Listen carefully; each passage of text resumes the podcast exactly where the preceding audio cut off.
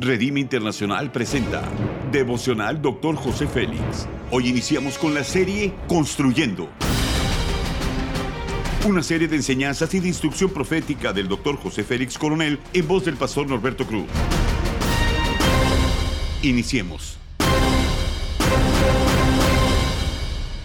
Capítulo 10 Construyendo en Poder, tema Retén tu sanidad.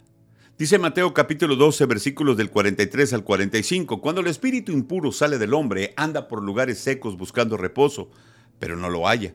Entonces dice, volveré a mi casa de donde salí. Cuando llega la haya desocupada, barrida y adornada. Entonces va y toma consigo otros siete espíritus peores que él, y entran y habitan allí. Y el estado final de aquel hombre viene a ser peor que el primero. Después de que una fe es echada fuera, necesitamos fe para retener la sanidad. Los principios son los siguientes. Para retener nuestra sanidad necesitamos estar conectados continuamente con el Espíritu Santo. La enfermedad regresa siempre y cuando entre a la casa vacía solo puede resistir en esta nueva invasión si mantenemos nuestras vidas llenas de Dios. Tenemos que quitar el letrero de vacante en nuestra vida. Recordemos que esto es de forma continua. Si Satanás encuentra un espacio vacío, obviamente lo tomará. Satanás con frecuencia tratará de robar nuestra sanidad multiplicando sus esfuerzos para tentarnos. Jesús le dijo a un hombre en Juan 5:14, has sido sanado, no peques más para que no te suceda algo peor. Si pecamos después de ser sanados, esto abre la puerta al enemigo para que ataque nuestra vida. Es vital que desarrollemos el carácter de Cristo para resistir al diablo. La incredulidad va en contra de la palabra de Dios.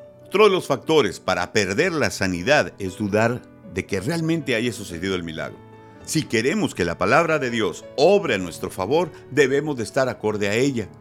Dice Isaías 53:4, ciertamente llevó él nuestras enfermedades y sufrió nuestros dolores. Su palabra es el bálsamo para mi sanidad. Para recibir nuestra sanidad debemos hacer que la verdad de la promesa sea más real que los síntomas en nuestro cuerpo. Para seguir siendo sanados es necesario tener en cuenta que la lucha es real, que el diablo no tiene intención de dejarnos en ningún momento. Va a tratar de engañarnos para que renunciemos a la promesa de salud.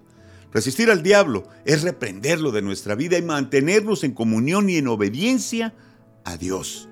La aplicación es la siguiente.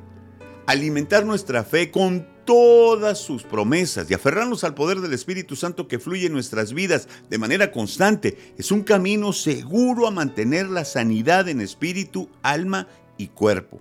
Dios nos creó para ser felices y la sanidad es parte de esta felicidad que podemos vivir cada día. Solo cree, porque al que cree, todo le es posible. Haz conmigo esta declaración de fe. Elijo ser sano, tomo cada promesa de sanidad para mi vida. Amén. Ora conmigo. Padre amado, gracias por la obra de tu Hijo en la cruz. Jesús tomó mi sanidad y la puedo hacer mía a través de la fe.